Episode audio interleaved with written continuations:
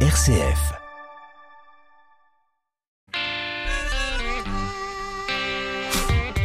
Bonsoir et bienvenue à toutes et à tous dans le 18-19 régional. Ils sont mineurs et engagés. Plusieurs dizaines de lycéens étaient rassemblés hier et aujourd'hui à Grenoble à l'occasion d'un Parlement européen des jeunes. Deux jours de débat autour de la santé mentale, des droits des lycéens, du développement durable. Un événement qui vient de se terminer et nous recevons deux représentants de ce Parlement européen des jeunes dans les studios de RCF à Grenoble dans 10 minutes. Un espace de création numérique ouvert à tous. Dans le feuilleton de la semaine, nous arpentons le Fab Lab de Bourg-en-Bresse. Un lieu avec des machines à commande numérique et du matériel électronique pour s'initier, bidouiller et prototyper. Un lieu que nous découvrons dans le troisième épisode du feuilleton de la semaine à 18h50. Et puis votre rendez-vous d'actualité, c'est à 18h30 en compagnie de Charlotte Mongibaud. Bonsoir Charlotte. Bonsoir Corentin, bonsoir à toutes et à tous. Dans les titres ce soir de l'actualité À la une, l'emploi des cadres qui se porte très bien cette année avec 30 000 recrutements prévus dans la région. On en parlera avec le MEDEF en Auvergne-Rhône-Alpes. Les industries locales, elles sont aidées par la région qui débloque 1 milliard d'euros sur 6 ans. Exemple en Haute-Loire, reportage dans la dernière fabrique de lingerie de France. Et puis on s'arrêtera sur la ligne Lyon-Turin, un projet qui marque le pas côté français. Et sur le sacre de champion de France de l'Olympique lyonnais, c'était il y a 20 ans. Votre météo demain, vigilance jaune, encore ce soir aux orages dans toute la région. Merci Charlotte et à tout à l'heure 18h30 pour le journal. Depuis l'âge de 7 ans, il plonge son nez dans le bois, il fabrique, il restaure, il transforme ce matériau naturel. Reportage sur le travail artisanal de Richard Ozance ce soir, notre talent du jour, un savoir-faire à découvrir dans 5 petites minutes. Mais d'abord, c'est l'heure du clin d'œil positif. 18-19, une émission présentée par Corentin Dubois. Et nous retrouvons Chantal Ranchon pour le clin d'œil du jour du côté de Saint-Étienne. Bonsoir Chantal. Bonsoir Corentin, bonsoir à toutes et à tous. Et ce soir, vous souhaitez nous emmener à, à la cantine. Quelle drôle d'idée. Bon, je devine que vous faites la grimace, Corentin. De mauvais souvenirs, sans doute. Mais rassurez-vous, il ne s'agit pas de n'importe quelle cantine, mais de la fabuleuse cantine. Il s'agit d'un lieu atypique, ancré dans le patrimoine stéphanois. C'est en effet un établissement situé au cœur de la manufacture d'armes de Saint-Étienne, que les Stéphanois appellent familièrement la Manu, et qui a été réhabilité. C'est devenu un quartier créatif et reconverti en cité du design, à l'intérieur d'une architecture patrimoniale impressionnante. Est-ce que vous pouvez nous donner quelques précisions?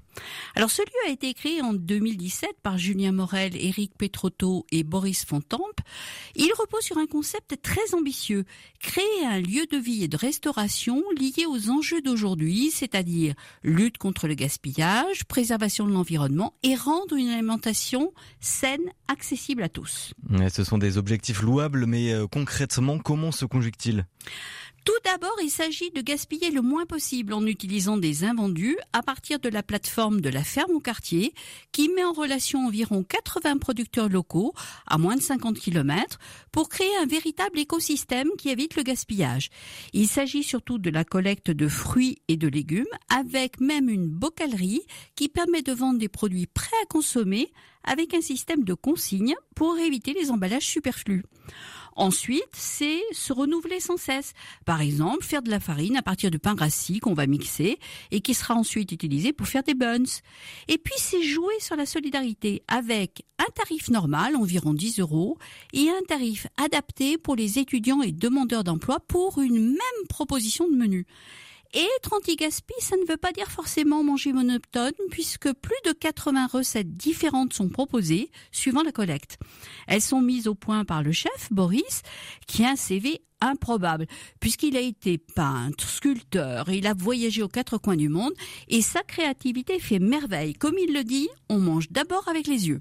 Cette démarche vertueuse est intéressante, mais on peut la retrouver dans d'autres endroits. Qu'est-ce qu'il y a d'autre de spécial à Saint-Étienne? Alors d'abord, Corentin, c'est le cadre. Il est détonnant et ouvert.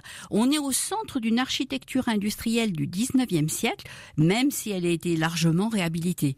Tout est recyclé ou on réemploie. La vaisselle, le mobilier, on peut manger par exemple sur des tables qui sont d'anciens chariots de mine reconvertis. La grande salle est très ouverte sur la cuisine, donc sur la préparation des repas.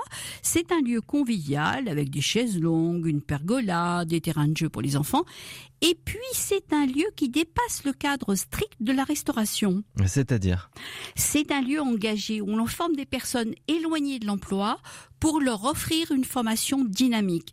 C'est un lieu qui veut aussi sensibiliser à la consommation raisonnée, à l'équilibre, à la santé, à la permaculture, avec la proposition de nombreux ateliers. L'équilibre financier est parfois un peu fragile et pour le conforter, la fabuleuse cantine se loue pour des événements, des fêtes, des anniversaires. C'est aussi un lieu culturel avec des animations théâtrales, musicales, des concerts. Par exemple, tous les troisièmes vendredis du mois, un rendez-vous régulier, une soirée musicale où on peut s'initier à la danse. Vous réservez votre soirée, Corentin? Eh ben écoutez, pourquoi pas Chantal, merci beaucoup euh, pour euh, cette découverte et on, ben, on peut peut-être réserver en, en trouvant le numéro de téléphone sur internet. Tout à fait, Corentin. Merci beaucoup Chantal. Il a pris le virus d'un savoir-faire familial intact et bien conservé, de la petite intervention à la restauration complète d'un meuble ayant subi les outrages du temps.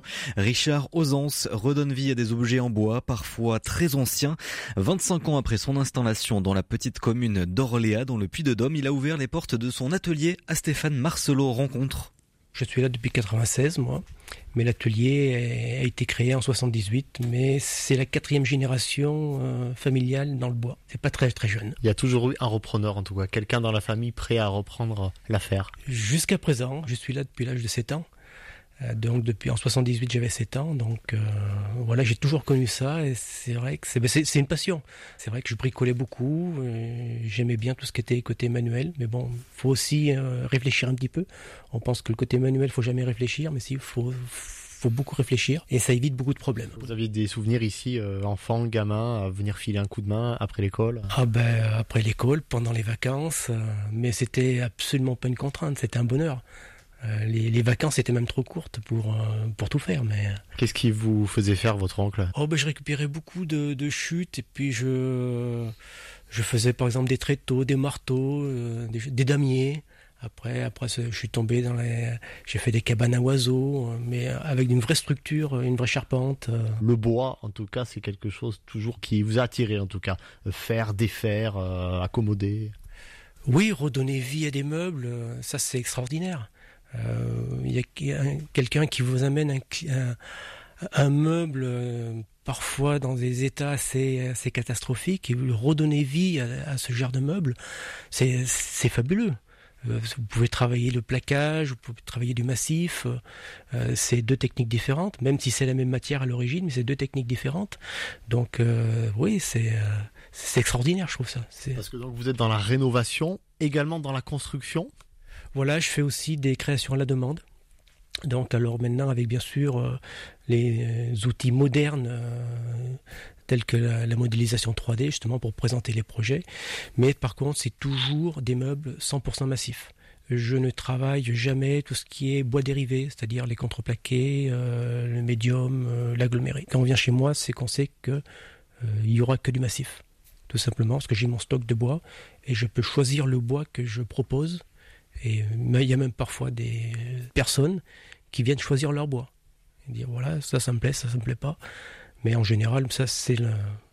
C'est l'exception qui confirme la règle, on va dire. Si on fait quelques pas de plus, euh, est-ce qu'il y a des machines euh, qui sont très anciennes, euh, qui appartenaient vraiment aux, premières générations de votre famille, que vous avez conservées, que vous avez restaurées?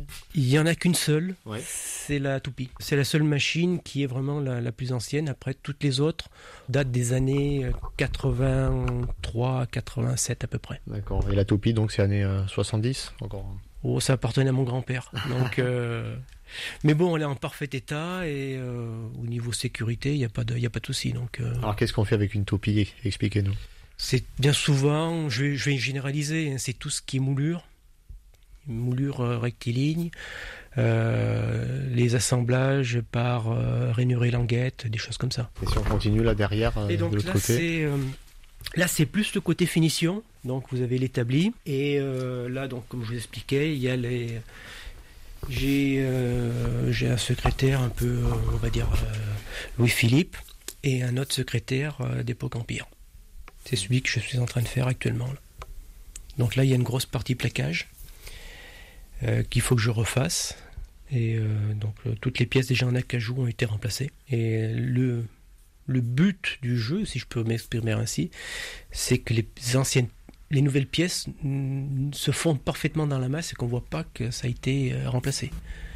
Et ça, parfois, c'est le plus compliqué. Vous avez su en tout cas retrouver euh, voilà, la même teinte déjà. Il ben, faut retrouver la même teinte, le même veinage. Et donc c'est pour ça qu'il ben, faut faire beaucoup de récupération. Euh, récupérer beaucoup de vieux plaquages et tout ça, ben, ça demande beaucoup de temps tout simplement. Beaucoup de temps, c'est-à-dire vous, il vous faut combien de temps là pour restaurer un, un meuble comme celui-ci? Ça, c'est une bonne question. J'ai fait un forfait. je suis pas à 100% dessus parce que bon, quand vous avez des collages, eh ben, un collage, ça peut durer jusqu'à 24 heures si vous utilisez certaines colles. Donc, ben, après, quand vous êtes euh, travaillez pas dessus, ben, vous passez à autre chose, tout simplement. Donc après, c'est vrai que dire précisément le nombre d'heures qu'on travaille dessus, non. C'est très compliqué. Vous sentez un, plus de poids, plus de responsabilité quand on rénove comme ça euh, un meuble euh, très ancien? Non, non, non. Un travail, c'est un travail. Euh, on le fait bien, point final. Voilà, faut faire, euh, faut, faut faire le travail qu'il y a à faire dessus, et puis euh, faut bien le faire, tout simplement. Il n'y a pas de, faut pas cataloguer entre bon ou mauvais travail. faut faire du bon travail, point final. Merci Richard, merci beaucoup. Ben, c'est avec plaisir, merci à vous. Richard Ozance, restaurateur et créateur de meubles, l'un des talents de notre région. Reportage à retrouver en réécoute sur rcf.fr. 18-19, l'invité. Alors que les députés européens sont rassemblés jusqu'à demain à Strasbourg, un autre parlement était en session de travail hier et aujourd'hui à Grenoble, capitale verte européenne.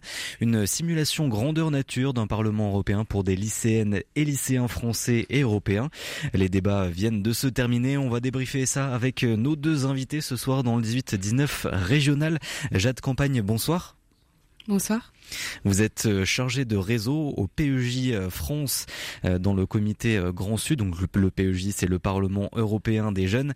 Et à vos côtés, Dorian Morgan Roth. Bonsoir. Bonsoir. Vous êtes aussi chargé de réseau au PEJ France, mais du comité Nord-Est. Et donc, on va parler un petit peu. Vous avez suivi les débats, vous avez accompagné ces lycéennes et lycéens. Vous sortez donc vraiment de cette rencontre. Comment ça s'est passé déjà globalement? Euh, bah, c'était déjà une expérience euh, très enrichissante parce que bah, on a pu moi du coup j'ai pu rencontrer euh, beaucoup de personnes.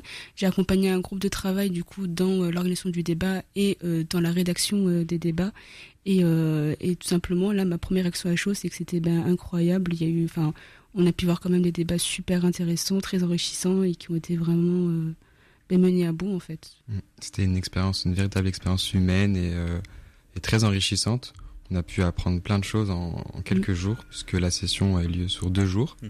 Euh, donc euh, c'est terminé euh, cet après-midi. Mm. Et on a rencontré des, jeunes engagés, motivés, puisque l'équipe d'organisation était composée de jeunes élus du, CAVL de l'Académie de Grenoble. Et, le conseil académique de la vie lycéenne. C'est ça. Et on avait également une délégation italienne pour représenter bah, l'Europe Mm. Donc c'était vraiment des, jeunes. Euh, de quel âge à quel âge environ? On était entre la seconde et, la terminale? Euh, C'était en particulier, oui, des secondes terminales euh, qui avaient du coup entre 14 bah, et, 16 ans. Et ils se sont débrouillés de manière vraiment exceptionnelle. Ils étaient super engagés et, que demander de plus en fait. Mm. Et combien étiez-vous au total? Une, On était 70 participants en comptant du coup les organisateurs et on avait bien évidemment euh, ben, les académies qui étaient euh, derrière nous, euh, qui se composaient d'une dizaine de, personnes. Et donc vous êtes tous les deux, on, l'a dit, membres du PEJ, le Parlement européen des jeunes. Donc ce n'est pas la première fois que vous suivez des, sessions comme celle-là. Quel est votre rôle en fait au sein du Parlement européen des jeunes pour eh organiser des, des sessions comme celle-là d'Orient donc là, pour cette session en l'occurrence, puisque dans une session, il y a une structure assez définie, au préalable dans toutes les sessions du Parlement européen des jeunes. Donc on a euh, l'équipe académique qui se compose d'un président et d'un vice-président. Et pour cette session, j'ai vice-présidé pour la première fois. Et euh, avec cette, euh, cette équipe qu'on appelle le leadership, composée du président et du vice-président, nous avons des chairs, donc des, facilitateurs du débat, des, médiateurs, disons. Et Jade était une de ces chairs.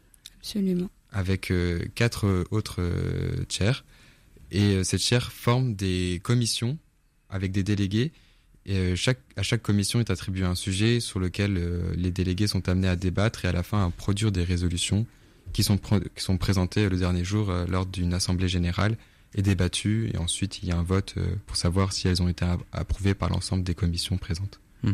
Et donc les, les thématiques hein, étaient autour du développement durable. On va en parler euh, avec vous dans, dans, quelques instants, mais pour revenir sur cette organisation et pour essayer de bien comprendre en fait cette structure, le PEJ, hein, euh, tout le monde ne connaît pas forcément. Quel est votre rôle, vos objectifs au, sein du PEJ euh, bah, du coup, le, PEJ, lui, se concentre essentiellement sur des valeurs qu'on peut tous partager de plus ou moins près ou de loin, qui sont du coup vraiment de l'inclusion, du partage, c'est de l'éducation avant tout populaire. On veut vraiment donner une autre voix, un autre format aux jeunes en fait, d'apprendre, de, partager et, euh, de, communiquer, de débattre. C'est une vraie expérience humaine et, euh, elle peut se faire à n'importe quel format, euh, que ce soit sur un jour, deux jours, dix jours à l'étranger, en France.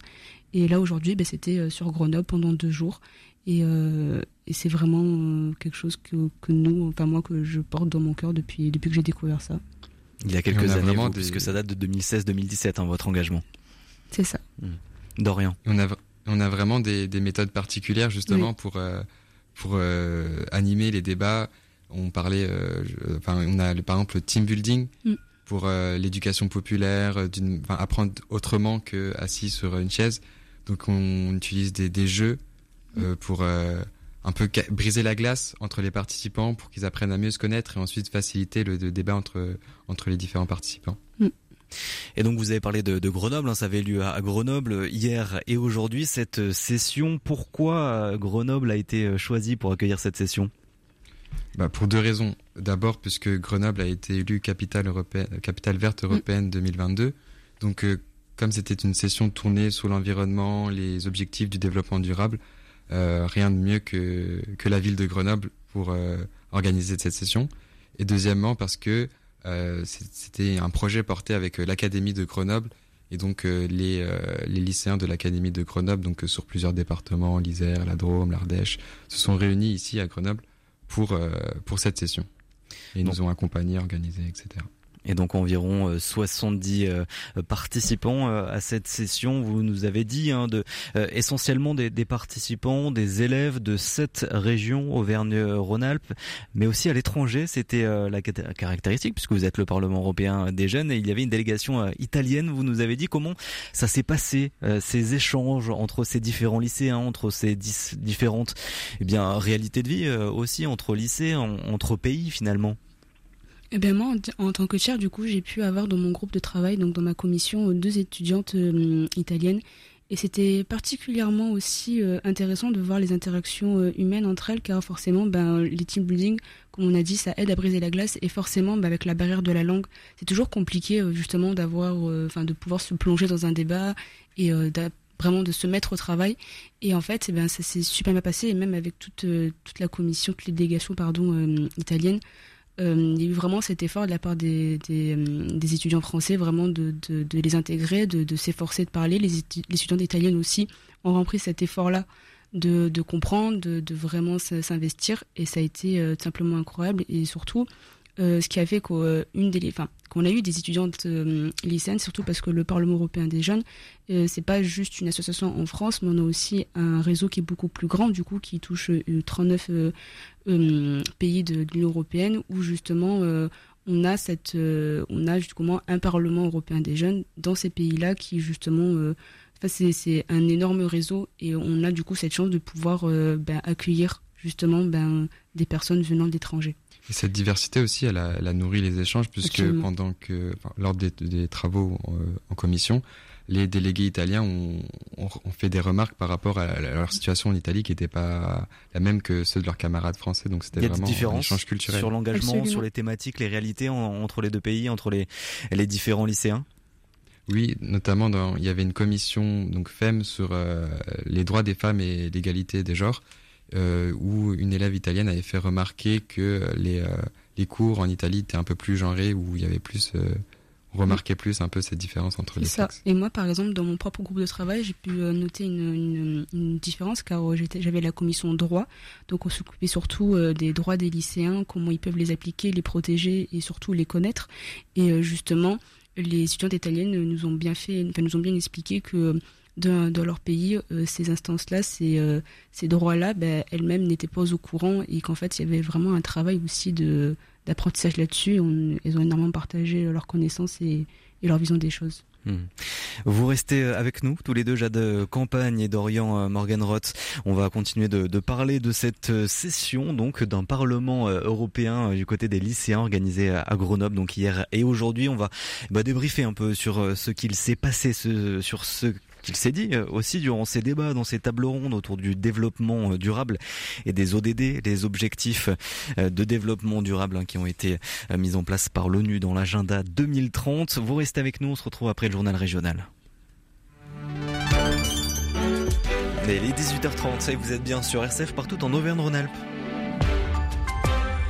Le journal régional vous est présenté ce soir par Charlotte Mongibaud. Bonsoir Charlotte. Bonsoir Corentin, bonsoir à toutes et à tous.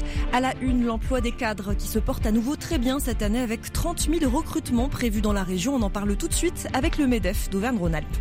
Les industries locales, elles sont aidées par la région qui débloque 1 milliard d'euros sur 6 ans.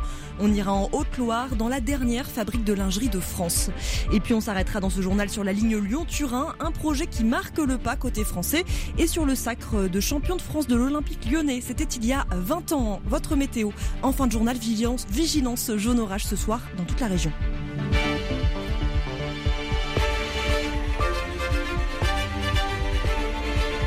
Et fumée blanche à gauche. Oui, le Parti socialiste et la France insoumise ont finalement signé ce matin un accord de principe en vue des législatives après des nuits de tractation entre les deux partis. Le Conseil national du PS doit se réunir demain soir pour entériner un accord politique global, mais dans un climat de désunion au sein des militants. François Hollande, l'ancien président, récuse cet accord et d'autres personnalités expriment aussi leur opposition, comme la maire PS de Vaux-en-Velin, Hélène Geoffroy. Elle fait partie des 1000 cadres locaux et nationaux du PS qui s'inquiètent d'une reddition du parti face à la France insoumise et qui demande une consultation des militants avant tout accord. Sur le marché de l'emploi en Auvergne-Rhône-Alpes, ce sont désormais les cadres qui tirent leur épingle du jeu cette année. Selon les projections de l'APEC, plus de 30 000 cadres seront recrutés, principalement sur la métropole de Lyon et de Grenoble. Résultat, les cadres sont en position de force pour négocier leurs contrats, puisqu'en face, les entreprises ont, elles, du mal à recruter, notamment dans le secteur du numérique. Il faut convaincre des candidats de plus en plus exigeants. Laurence Gattini, responsable emploi au MEDEF d'Auvergne-Rhône-Alpes. Aujourd'hui, une fiche de poste standard, les entreprises nous le disent, hein, il faut qu'on ouvre notre champ euh, des perspectives. C'est-à-dire qu'est-ce qu'on va proposer, quelle est notre mission, quelle est notre marque employeur, comment on va pouvoir attirer les talents et surtout les garder? Parce qu'il y a, ça aussi, a, il y a un sujet d'attirer les talents, c'est très bien, mais comment les garder? Pour que eux trouvent du sens dans leur mission quotidienne. C'est aussi s'inscrire dans une notion de diversité, de prêter attention à des talents qu'on n'aurait peut-être pas euh, recrutés en première intention. C'est revoir aussi ces codes du recrutement. Le télétravail est un sujet euh, également. Il y a toute une notion de, j'ai envie de dire, de smart working que les entreprises commencent à, à, conscientiser pour pouvoir justement proposer une offre beaucoup plus adaptée, en tout cas aux exigences des candidats actuellement. Et même dynamique sur le marché de l'emploi. Forte baisse du chômage en Auvergne-Rhône-Alpes pour ce premier trimestre 2022. Moins 5,8% du nombre de demandeurs d'emploi sans aucune activité, soit 0,5 points de plus que la moyenne nationale. Et c'est le chômage des jeunes de moins de 25 ans qui recule parmi les autres catégories des demandeurs d'emploi. L'emploi local au cœur des préoccupations de la région Auvergne-Rhône-Alpes. Début janvier, le président du conseil régional, Laurent Vauquier, prévoyait 1,2 milliard d'euros sur 6 ans pour favoriser la relocalisation des industries et aider des secteurs affaiblis comme les PME familiales. Exemple en Haute-Loire, à Montfaucon, l'entreprise Luxam est le dernier fabricant de lingerie française de l'Hexagone. Un pari du Made in France qui est loin d'être de tout repos. Stéphane Longin. Installé à la sortie de Montfaucon dans de sobres bâtiments, Luxam Lingerie se fait discrète. Et pourtant, c'est là que les derniers ensembles créés et confectionnés en France sont fabriqués. Un défi pour Marc Najba, le PDG. On parle de fabrication française, mais il suffit de regarder comment on est habillé.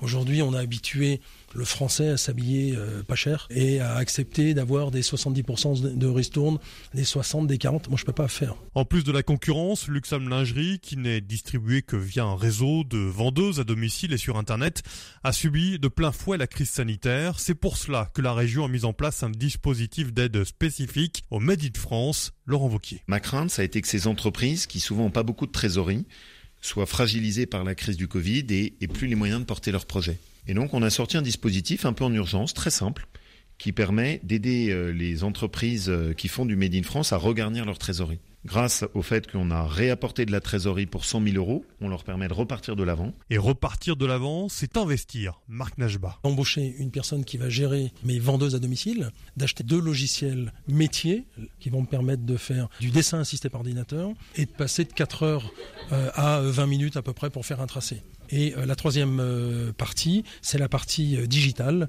Je fais à peu près 2000 euros de chiffre d'affaires par jour. L'objectif, c'est de monter à 10 000 euros par jour. Et avec cet investissement, Luxam Lingerie compte passer de 40 000 à 55 000 pièces produites chaque année. Un reportage en Haute-Loire de Stéphane Longin. C'est un train qui risque de prendre beaucoup de retard. Le Lyon-Turin, véritable serpent de mer, sera-t-il mis en service en 2032 En Italie, la réponse est oui, mais en France, le doute est permis.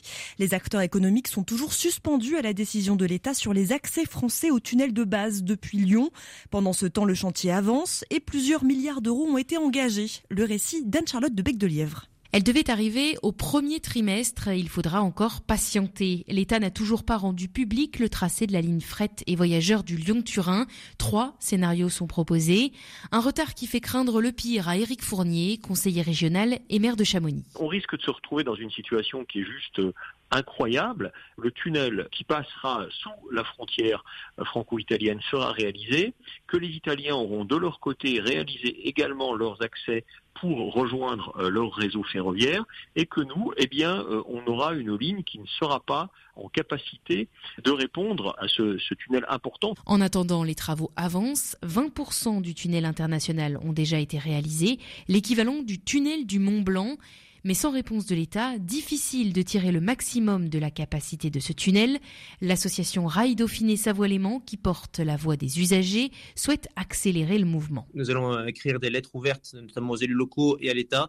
Et puis s'il le faut, euh, on mettra peut-être en œuvre une pétition, puisqu'au bout d'un moment, euh, il faut savoir se faire entendre. Et si jamais l'État n'entend pas par lui-même, on va, on va essayer de se faire entendre nous-mêmes. Et beaucoup d'argent est en jeu. 3 milliards d'euros de marché sont signés. Du côté italien, les objectifs sont clairement affichés.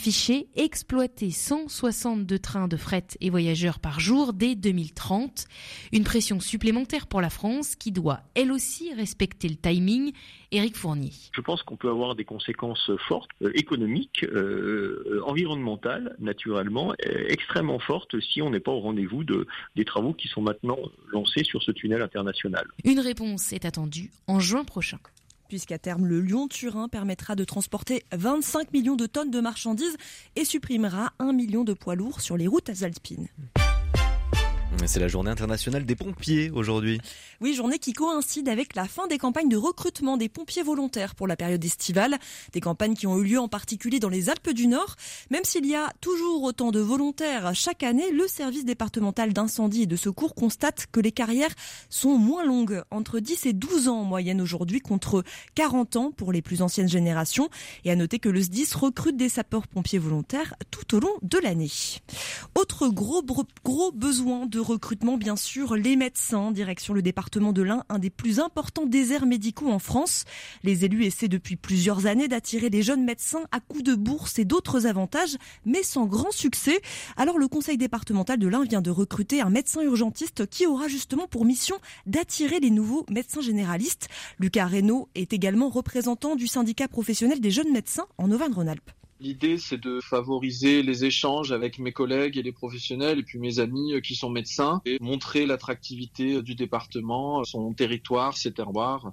Pour un départ à la retraite, actuellement, un jeune médecin ne va plus travailler 70-80 heures comme ses aînés. Et donc peut-être qu'il faudra deux jeunes médecins pour remplacer un senior. Le médecin salarié, c'est très particulier. Hein. Peu de médecins veulent faire salariat, par exemple. Et donc il va falloir peut-être soit changer son fusil d'épaule en ouvrant un peu plus large. Et c'est un petit peu seul conseil que j'ai donné, c'est recruter de façon plus large et à tout niveau, pas forcément que des médecins salariés. Ce qu'il va falloir faire, c'est plutôt de la communication sur l'attractivité de l'un, hein, qui peut l'être hein, vraiment. Mais pour ça, il faut informer. Voilà.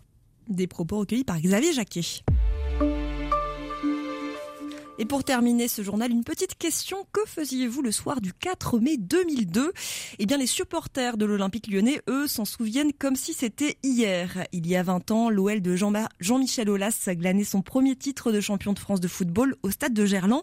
Un sacre au terme du dernier match de la saison face au RC Lens et une victoire 3 buts à 1 qui permettait au club lyonnais de passer devant leurs adversaires du soir au classement le début du règne donc euh, des Lyonnais euh, des années 2000, le premier des sept titres et une soirée inoubliable pour beaucoup de Lyonnais et de supporters, Johan Fraisse.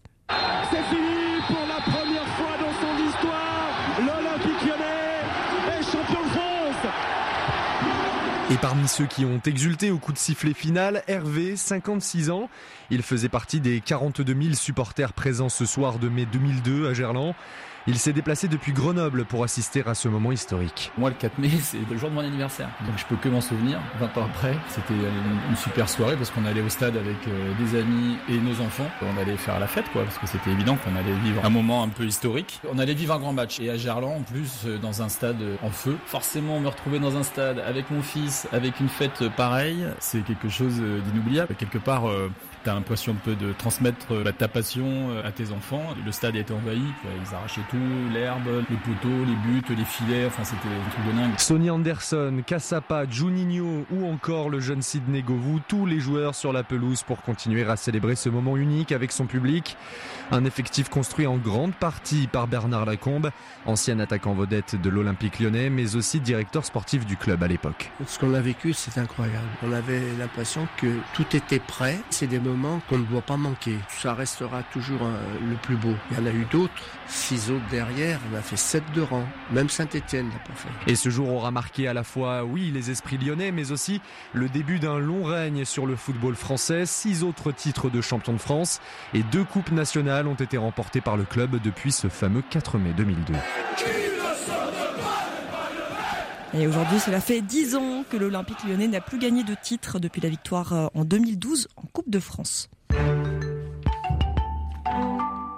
Les orages sont presque derrière nous, Charlotte. La région reste en vigilance jaune orage ce soir jusqu'à 22h, mais ce temps orageux va nous quitter demain au programme de la pluie, en particulier à Grenoble, Moutier, Tonon-les-Bains, Oyonnax, Chambéry ou encore à Bourgoin-Jailleux, et puis des risques d'averses dans tout le reste de la région. Les températures, il fera demain matin 11 degrés à Bourg-en-Bresse, 12 à Chambéry, puis l'après-midi 15 à Bourg-en-Bresse, 16 à Roanne et à Grenoble, 17 à Lyon. Merci beaucoup Charlotte et on vous retrouve demain à 18h30. Mais d'ici là, on retrouve nous nos invités dans le 18-19 pour parler du Parlement européen des jeunes. Effervescence, c'est le magazine de l'étonnement culturel sur RCF. Chaque semaine, Stéphanie Gallet réunit des passionnés de culture du réseau RCF et d'autres médias pour partager leurs découvertes et leur enthousiasme dans le domaine de la culture et de la création artistique. Effervescence, c'est ce vendredi à 17h. 18-19, l'invité. Et nos invités ce soir, c'est Jade Compagne, chargée de réseau au Parlement européen des jeunes France, comité Grand Sud, et Dorian Morganroth, euh, comité rechargé aussi de réseau au PEJ France, mais comité euh, Nord-Est. Hein. vous étiez dans les débats, vous avez accompagné des jeunes lycéennes et lycéens qui se sont retrouvés à Grenoble. Ils étaient environ 70, euh, donc hier et aujourd'hui, pour discuter hein, autour de plusieurs thématiques, notamment donc autour du développement durable, le changement climatique, la biodiversité l'égalité des sexes, la, la, santé mentale, le bien-être, le droit des lycéens. On va développer ça euh, avec vous. Mais déjà, quels étaient ces objectifs pour ces deux jours?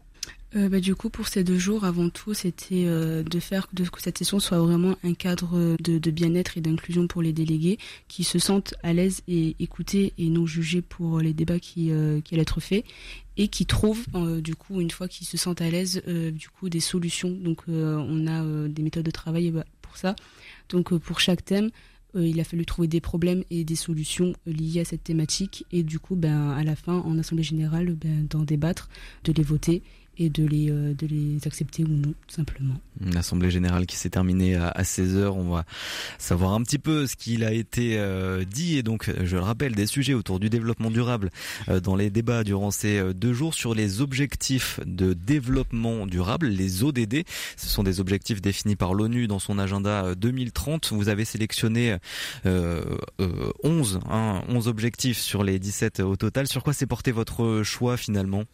Donc on a essayé de regarder les, différents objectifs qu'il y avait, les 15, et on, je crois que c'était euh, l'académie qui nous a proposé de nous en concentrer sur quelques-uns, et ensuite on a construit euh, avec le président, mhm. donc euh, Cyril Pessanti, des sujets, des sujets qui étaient en rapport avec l'environnement, avec l'actualité, qui pouvaient également aussi parler aux lycéens. C'est pour ça qu'on avait par exemple le sujet de la commission de, de Jade qui était tournée vers les instances lycéennes, qui, qui parlait premièrement aux jeunes et ensuite des sujets sur l'environnement. Donc on a l'éco-anxiété, c'était un sujet qui, avec euh, la crise du, du Covid, on a remarqué qu'on s'intéressait de plus en plus à la santé mentale. Donc on s'est dit aussi, avec le, rapport euh, dernièrement du, GIEC assez brûlant, que paraissait intéressant de s'intéresser à l'éco-anxiété, puis euh, l'égalité dans le sujet aussi sur la commission des droits de la femme et de l'égalité des genres. On a essayé de rendre ça durable puisqu'on s'intéressait à l'inégalité des chances dès les, premiers systèmes euh, éducatifs, euh, que ce soit au collège, au lycée ou à l'école primaire, voir comment euh, ces inégalités sociales peuvent être déjà résolues à la racine dès le plus jeune âge, dès la socialisation primaire. Vous êtes parti vraiment des, des ODD, mais avec les, les spécificités euh, lycéennes, hein, notamment vous l'avez dit, la santé mentale, euh, qui est cette particularité aussi née pendant le Covid. Quel ce qui est ressorti de ça Quel besoin est ressorti pour les lycéens, les lycéennes de, de cette question-là spécifique, la santé mentale? Bah, Du coup, pour la santé mentale, il y a eu un... Je pense que le débat a duré beaucoup plus de temps que prévu pour les autres, car justement, c'était une question sur laquelle les lycéens se sont vraiment euh, penchés et ont vraiment pris le temps de, de bien débattre. Et justement, c'était surtout des questions euh, sur la sensibilisation, sur le regard qu'on lui comporte à la santé mentale, sur comment bah, les juger et perçu aussi par les gens, que ce soit par sa famille, par les proches, par les, les professeurs et autres. Et il y a vraiment eu cette volonté justement de, de décortiquer, de démocratiser en fait euh, ce que représente la santé mentale et de vraiment de, de la rendre publique. Et, euh, et je, moi, de, de, mes souvenirs là tout de suite, je sais qu'ils ont beaucoup parlé de mobilisation, que ce soit à la télé ou, ou dans les écoles ou même dans d'autres euh, dans, de plus grandes euh, mesures, que ce soit bah, au travail ou vraiment qu'il y ait cet effort-là d'information, de divulguer ces connaissances-là, de permettre aussi à d'autres gens de pouvoir se former aussi à ces métiers de, de, de psychiatre, de psychologue, car on a bien vu que ben, pour 100 euh, 000 habitants, on avait 75, euh, 75 psychologues, ou une centaine à peine, et on se rend compte que c'est très très peu, c'est pas assez, et que ben, surtout depuis euh, les, euh, la période Covid, en fait, on a de plus en plus de jeunes, et surtout de petites enfances qui ont de plus en plus besoin, en fait, de, soins et de suivi par rapport à leur santé mentale et qu'elle est très souvent aussi ben, un peu regardée de haut. Elle est très souvent dite comme euh, normale pour l'adolescence, la petite enfance, mais en fait on se rend compte que c'est pas des problèmes euh, auxquels on devrait euh, faire face, surtout à nos jeunes. Moi je n'ai que 19 ans, mais les lycéens ils en ont que 14 à 16 et ils étaient déjà très touchés par ce sujet-là. Et euh, je pense que c'est l'un des sujets aussi qui les a beaucoup euh, beaucoup motivés car euh, ils avaient énormément de choses à dire. Et je pense que là ils ont eu enfin la possibilité de vraiment s'exprimer et de pouvoir aussi partager les besoins dont ils avaient. Un autre sujet important, hein, c'était effectivement le changement climatique. Hein, on l'a vu euh, durant ces dernières années, beaucoup de jeunes se sont engagés, ont manifesté pour le climat. Et on a vu aussi euh, plus récemment, euh, lors de l'élection présidentielle, 41% des 18-24 ans qui ne sont pas allés forcément voter au premier tour de l'élection présidentielle, contre 26% dans l'ensemble de la population. Est-ce que eh bien, ces jeunes qui pouvaient être là, qui pouvaient eh bien, partager des solutions, peut-être réfléchir dans vos débats lors de cette session hier et aujourd'hui dans la capitale verte européenne. Est-ce que l'engagement du climat peut faire euh, surgir aussi des convictions euh, politiques, peut permettre euh, aux jeunes de s'engager davantage? Alors pour ce point-là, nous, on est partisans à la politique, donc en fait, on ne cherche pas, enfin, on ne motive pas la prise de parole sur ces points-là. Par contre, il est évident que pour la plupart d'entre nous qui sommes du coup au Parlement européen des jeunes depuis quand même quelques années, est quand même assez investi sur la question de la citoyenneté et non pas sur forcément les, les positions politiques. Et bien évidemment que toutes les personnes qui étaient présentes aujourd'hui étaient très très inquiètes sur la question du climat. Donc forcément que oui, ça doit avoir aussi une influence sur l'engagement citoyen, mais sur ces questions-là, nous, enfin, ce n'est pas notre sujet. Mais en même temps, c'est souvent des jeunes qui participent, mm. bah, qui sont déjà engagés avant d'être engagés au sein du, du Parlement européen mm. des jeunes. Donc là, on avait des, des élus CAV, donc c'est des jeunes qui sont souvent déjà engagés dans la vie politique euh, bien avant euh, de participer à, à, nos événements. Donc euh, oui, ils, sont, ils étaient engagés et justement, on, on cherche, nous, à diversifier notre public, Absolument. à toucher également des jeunes qui connaissent pas vraiment la politique et, ou qui n'ont pas besoin de connaître la politique, mais juste euh, de créer du débat, de leur donner la parole, de, de s'exprimer aussi en tant que citoyen européen, français, euh, sur des questions euh, qui les concernent. Il y a des enjeux euh, importants finalement autour d'une session comme euh, celle-là pour peut-être renouer avec la démocratie auprès des jeunes?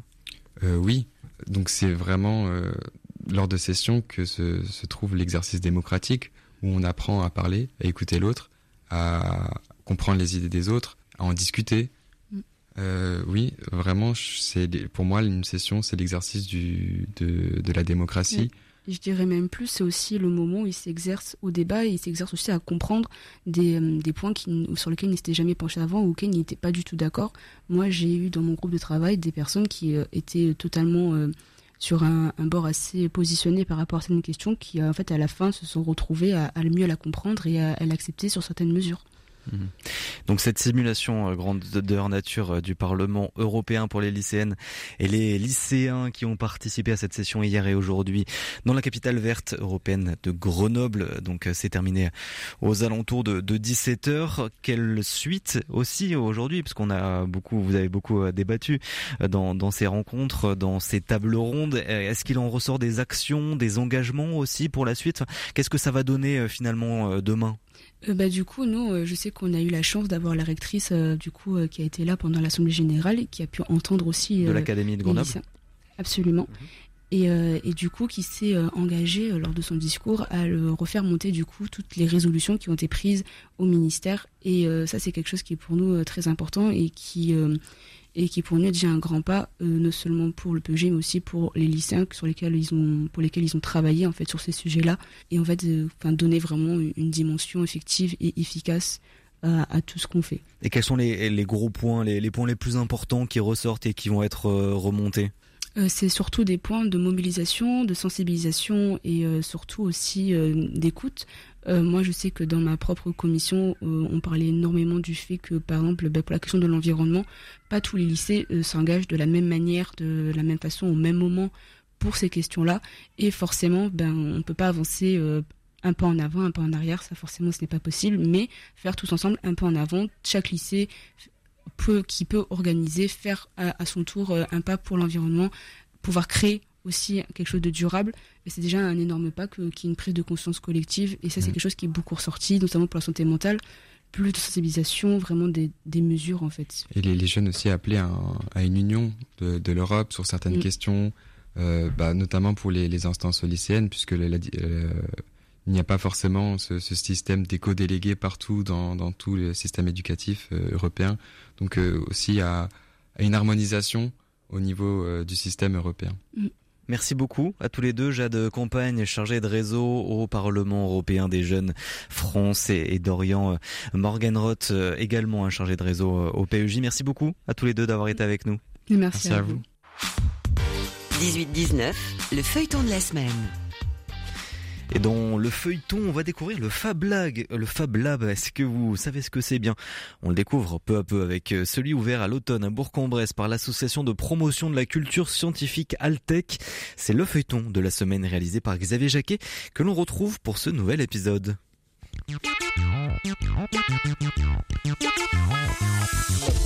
Là, ce que je vous ai fait très rapidement, moi l'idée c'est de vous apprendre à le faire. Donc c'est l'idée des formations, c'est d'apprendre à reconnaître les types de matériaux qu'on va pouvoir utiliser dans la machine, connaître les paramètres pour faire la découpe, la gravure, euh, etc. Et puis après, petit à petit aussi, se familiariser à la modélisation de l'objet, soit en deux dimensions, soit en trois dimensions, voilà, sur les machines. Quoi. Alors je m'éloigne de Jean-Philippe Godard qui explique une autre machine, je m'approche de Delphinal. Bonjour. Bonjour. Vous êtes médiatrice scientifique comme Jean-Philippe Godard. Qu'est-ce que vous êtes en train de faire avec ces pochettes multicolores euh, donc là, je prépare euh, mon atelier qui aura lieu demain euh, sur les 7-11 ans. moi, je suis plus ciblée sur l'activité jeunesse, 7-11, sur l'activité scientifique et 4-6 également.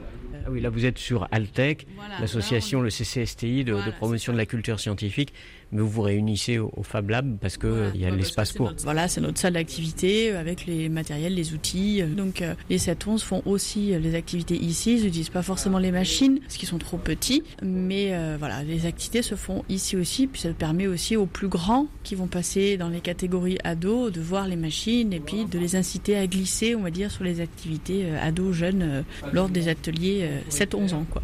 vous, vous les utilisez les machines? Moi personnellement non, parce que je les maîtrise pas encore encore aussi bien. Donc du coup, euh, Jean-Philippe nous forme régulièrement euh, entre deux ateliers quand on a un peu de temps. Euh, on fait des moments d'équipe. Alors là, je commence à savoir un petit peu utiliser la, laser, imprimante 3D, voilà. Mais bon, j'ai toujours toujours avec Jean-Philippe qui veille. donc c'est sympa parce qu'on fait des ateliers en équipe. Donc ça permet aussi de cohésion d'équipe. Voilà, exactement. quel regard vous posez sur un Fab Lab? Pour vous, ça sert à quoi? Fab Lab déjà, c'est de un peu rendre accessible, on va dire, ces machines professionnelles ou semi-professionnelles au, grand public. Et puis après, ça permet aussi de développer un peu toute la créativité des personnes. Je suis sûre qu'il y a plein de gens qui ont plein de projets, plein d'idées et qui savent pas où arriver à concrétiser ces idées. Donc un Fab Lab, c'est fait pour ça. Et l'esprit d'un Fab Lab aussi que j'apprécie énormément, c'est le fait que ça on crée une communauté et que tout le monde partage tout. S'il y en a un qui veut créer un magnifique dragon, j'ai au hasard imprimé sur la 3D, donc il peut créer tous les fichiers. Et l'idée, c'est qu'il euh, soit libre de droit ce fichier et que toute la communauté puisse euh, le réutiliser. Donc ça, il y a aussi cette notion de partage, d'expérience, de connaissances qui est super intéressant euh, sur un Fab Lab. Voilà. On va retrouver Jean-Philippe Godard qui est sur une autre machine que l'imprimante laser. Donc là, on est devant l'imprimante laser. Alors ici, non, c'est une fraiseuse, numérique. La fraiseuse numérique, celle qui peut permettre d'avoir des planches d'un mètre de large. Voilà, c'est ça. On peut découper euh, dans de la dans de la matière, euh, gravé aussi dans de la matière, mais ici on a un outil mécanique piloté par ordinateur qui vient décaisser, enlever de la matière. Là je ferai pas de démo parce que c'est assez bruyant, sachant qu'en plus il faut mettre l'aspirateur pour aspirer tout ce qui est poussière.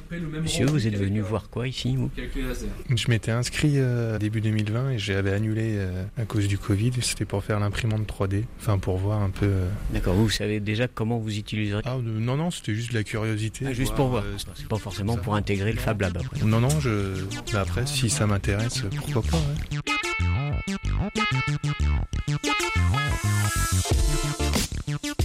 Et quatrième épisode demain du feuilleton de la semaine, toujours au Fab Lab de Bourg-en-Bresse.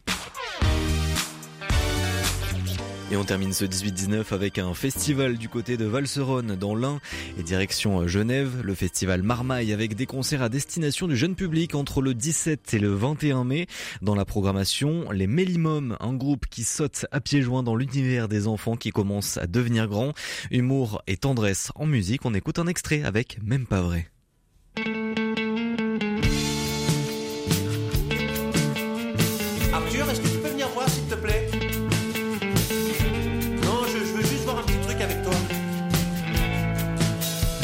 C'était pas plus tard que samedi. J'appelle mon fils et je lui dis Il va falloir que tu t'expliques. Quelle peut bien être ta tactique Je me suis longtemps demandé si c'était faux, si c'était vrai. Mais j'en suis sûr, c'est évident. Tu ne te laves plus jamais les dents. Est-ce que tu me prends pour une saucisse? Est-ce que t'as vu ton dentifrice Ça fait deux mois qu'il est caché. Et tu ne l'as même pas remarqué. Et c'est là que mon garçon, avec ses petits yeux tout ronds, se met tout d'un coup à pleurer. Et me dit papa, c'est même pas vrai.